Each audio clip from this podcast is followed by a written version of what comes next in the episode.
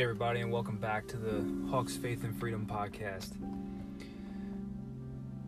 I'm putting this podcast out on 912 because, you know, 9 11 20 years ago was. It was a chaotic day. Um, where was I on 9 11? I was actually in fourth grade. And um, I do remember it being a beautiful, crisp September morning. I mean, you couldn't ask for a prettier day.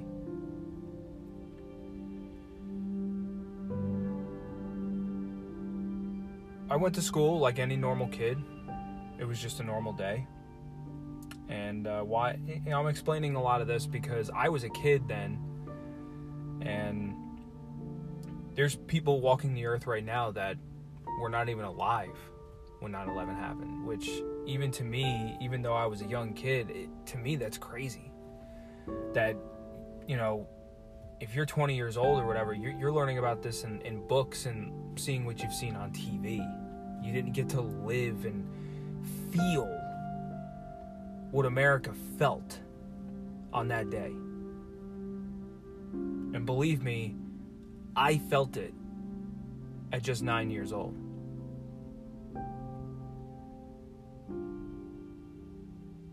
We didn't know anything about it. You know, obviously, looking at the timeline now, um, at 8:46 in the morning, you know, I was in school. I was just doing my thing. Um, my teacher never said anything. There really wasn't much chaos in the school. My school decided to stay calm and just kind of go as business as usual. When uh, I think I think some schools throughout the country actually sent their kids home, but my school just kind of kept the calm. It wasn't until about 3 p.m. is when I found out my teacher came in and wanted to relay the message to us, and she said um, that our nation was under attack today. And she started to tear up, and, and New York City, Washington, D.C. were attacked. My immediate thought was, Where's my father? Because my father worked in the city. Um, he was a, working for a heavy construction company and he was bringing loads in and out of the city and and uh, you know later on I found out that he was right across the river when the South Tower was getting ready to collapse. Um, I got home. I got on the bus. I got home. My mom was in tears. She was talking to my grandmother on the phone. Um, didn't know what was going on. You know, we've never been under attack before like this. Um, so my, you know, my grandmother was thinking about sending us kids up there, uh, up in the mountains where it was a little safer. Um, you didn't know where the next attack was going to be.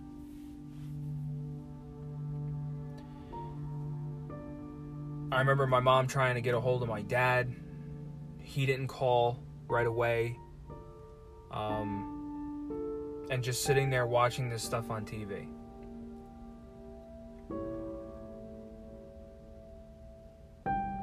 Um,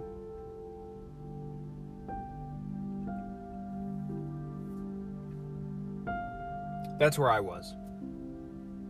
And I'll get into the aftermath afterwards, but I do want to kind of summarize the events that took place that day for any of those that uh, have never read about it, or I'm sure you've watched plenty of videos nowadays. But on a clear, sunlit morning of September 11, 2001, most New Yorkers were on their way to work when an explosion bulleted through the air. In lower Manhattan, people stopped and raised their eyes, hardly believing what they saw. The North Tower of the World Trade Center the tallest building in the city was burning. A gaping hole gouged in the side. A passenger jet had smashed into the building at about the 80th floor.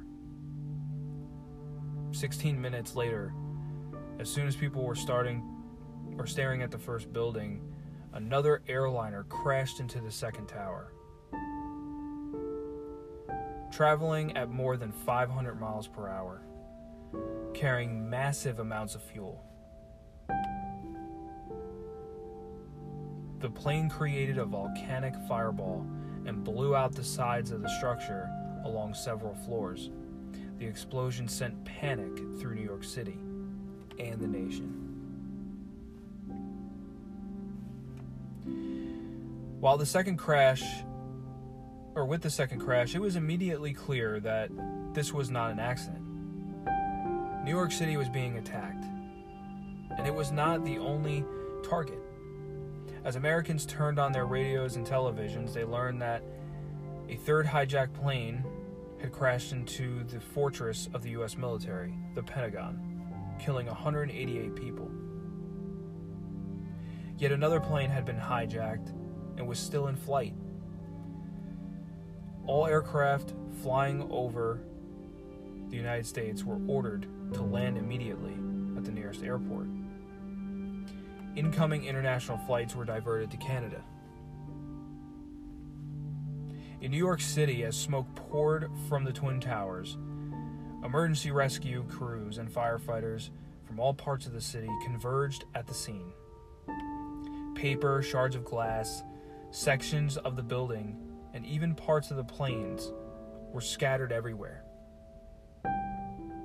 On several floors of the towers, trapped workers leaned out shattered windows and waved handkerchiefs and clothing calling for help.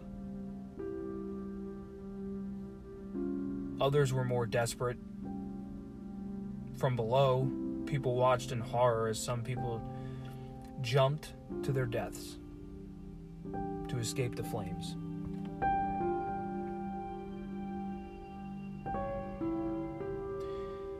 You know, when I when I see photos of people jumping and, and relive that, um, you're either you, you you know in that moment when if you were above the attack, above the structure or the explosion,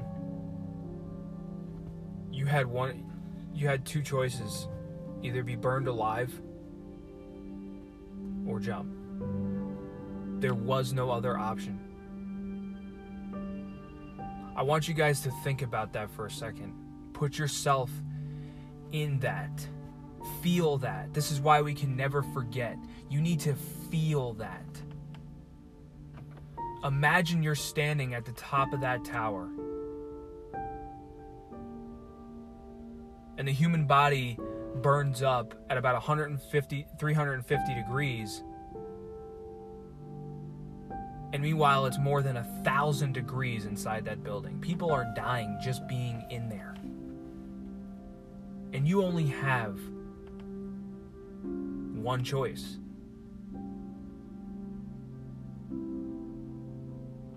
To get out of the building. And that's to jump That's uh that's heartbreaking.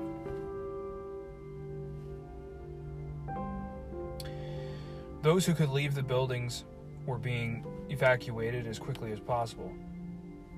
The process of reaching those trapped, however, was slow and difficult. Burdened with heavy equipment, firefighters had to ascend dozens of flights of stairs that were filled with smoke and debris. In the middle of the evacuation and rescue efforts, another disaster began to unfold. The top of the South Tower, the second tower to be hit, began to sway and tilt. In moments, the entire building began to collapse. On the streets below, people began to run for their lives. The crushed, the crush of steel and concrete accelerated as it descended, creating a roaring, rushing wave of suffocating dust that poured through the streets. People ran ahead of the wave, losing shoes and clothes, struggling to find shelter in shops, under vehicles, anywhere they might be safe. The incredible force of the collapse wrecked adjacent buildings and crushed subway tunnels underneath the towers. The remaining North Tower continued to burn, but it too was weakening. As people walked north to safety, many cast glances back to see if the remaining tower would fall. It held for another 30 minutes, then collapsed in another ocean of dust. Most stared in horrified disbelief as it fell, but a veteran New York newspaper reporter later admitted he turned his face away. I couldn't watch it. I just could not watch it. As night came on September 11th, candles burned in New York's Union Square for those missing and lost. The city was veiled in grief, smoke, and fear. Fires would continue to rage in the wreckage of the towers for weeks. To come as firefighters and rescue workers, search for survivors, and few would be found. Other fires burned as well. One had kindled slowly, but now blazed in the minds of many Americans. They demanded to know who would do such a terrible thing to their country and why.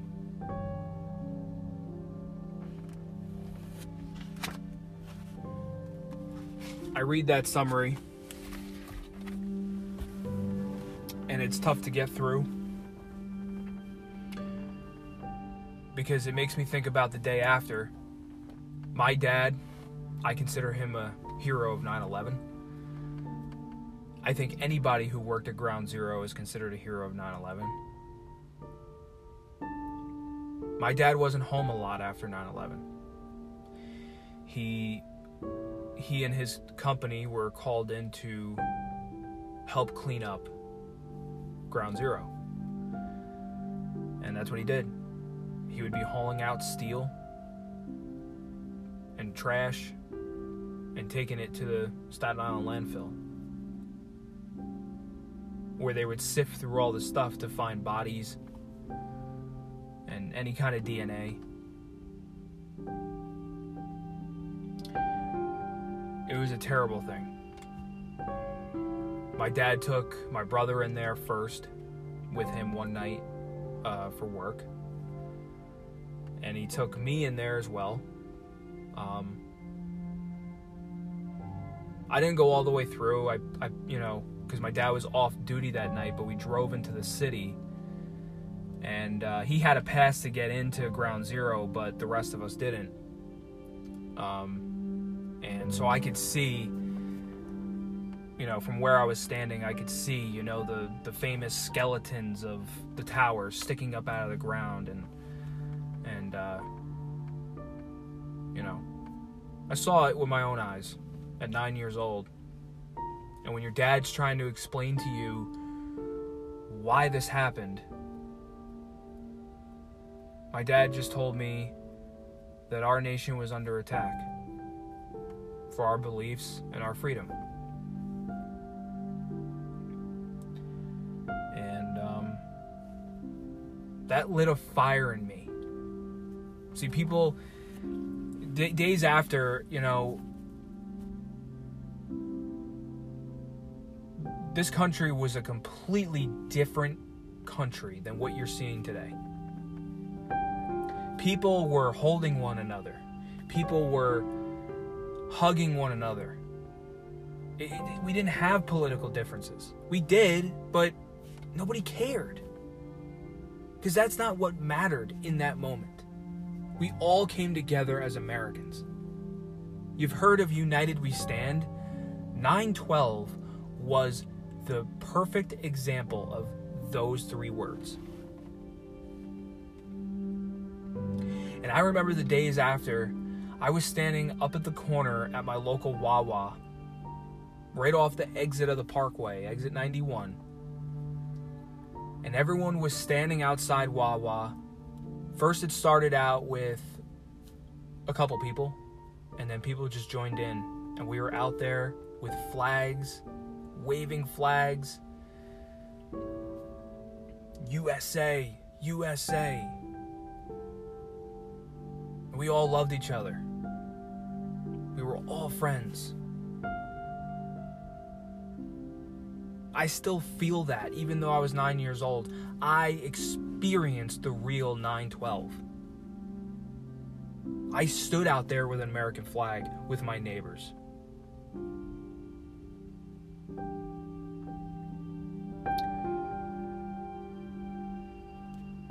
And um, it's a shame what we're seeing today, 20 years later. Our country is the most divided it's ever been. The 20 year anniversary. Yeah, you could watch it on TV and it sounds all beautiful and great about maybe this might ignite people to come together, but it won't. It won't. 9 11 is that day of remembrance. Just for one day, can we please just not be divided? But we can't. We have our own president doing a photo op in New York. President Biden didn't speak on the 20th anniversary. George Bush did. Trump made a sur- surprise visit to the firefighters. But Biden showed up, took a few photos, and left. Along with his other previous administrative previous administrations, Obama, Clinton, probably the three worst administrations in American history. All sitting there right there next to each other. And they didn't even shake people's hands. They didn't shake firefighters' hands. They didn't do anything. They just slowly walked away. And as they should, because they're shameful people. Where I'll give Obama credit is that he made the call to go in and kill the mastermind behind the 9 11 attacks. I think t- what, it was 10 years, 10 years later, uh, almost 10 years. It was May 11th or May 1st, 2011. I couldn't, re- I can't remember off the top of my head what day, exact day it was. I think, I believe it was 2011 though. And I remember where I was for that too. I was on my way to Long Island listening to a Mets game on AM radio. And in the background, in the white noise, all you hear is USA, USA. And I'm like, what is going on? And even the announcers, Howie Rose, didn't know what was going on. Until a couple minutes later, he announced over the radio that uh, the president just came out and announced that Osama bin Laden has been killed. And I remember, and it was almost like everyone on the highway, as I was driving down the Belt Parkway, everyone on the highway must have heard it at the same time. It's almost like everyone was listening to the Mets game. Because people started honking their horns and waving their fists in the air, and people were outside, yeah, uh, you know, even 10 years later. People came together to celebrate. But 10 years after that, what are people doing? They're more worried about COVID vaccine mandates. It's a shame. You know, speaking of the Mets, I remember exactly where I was when Mike Piazza hit that famous home run. The first game in New York back, you know, 10 days after 9 11, September 21st, in the bottom of the eighth, Mike Piazza hit that home run to come back and win it. And the stadium was electrified. It's what we needed. And I was sitting at home on the couch. My mom was screaming. I was screaming. It was just exciting. I remember every aspect of a result of 9 11 because it hit me that hard to the point that I wanted to join the military, in which I did. I went on a reserve contract and I've deployed once. My brother served in Afghanistan.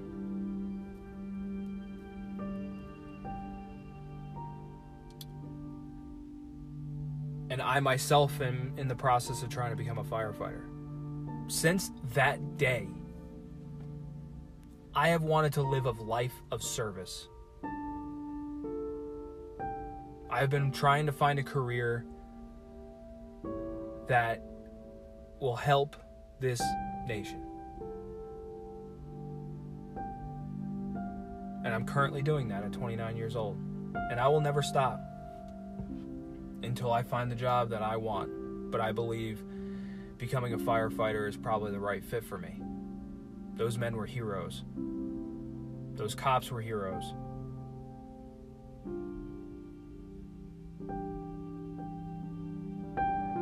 So if you're listening to this podcast, if you come across this podcast, and even if you don't even like this episode, even if it sucks to you, I'm going to leave you with this. That if 9 11 didn't impact you, it impacted everybody differently. But you need to be doing something for your country.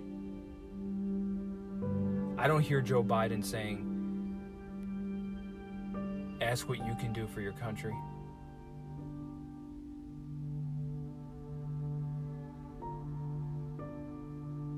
He's more worried about do what I say or else.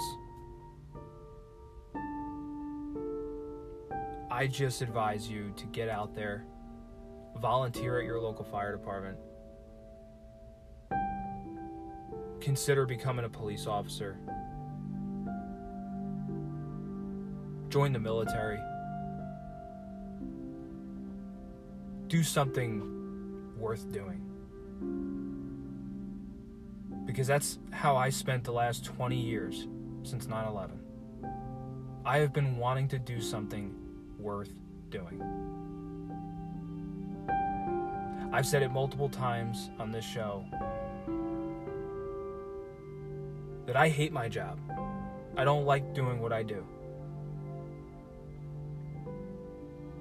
And it pains me inside every day that passes by that I'm not doing something. That's why I am trying to get into the fire department. I am tired of just sitting around doing nothing. A meaningless job. You need to have that same fire in you. Forget about the media, forget about the current politics. Just do something. 9 11 had that kind of impact on me. I'm not going to lie, I think about 9 11 very, very often. May not come up every single day, but there's days that I go to work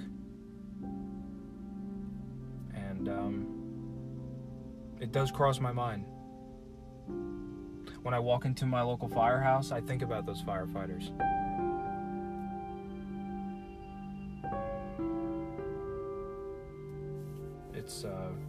Today's a different world.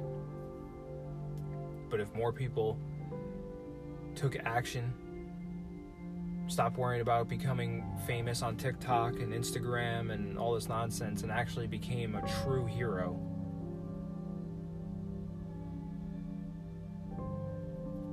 Life might be a little better for all of us.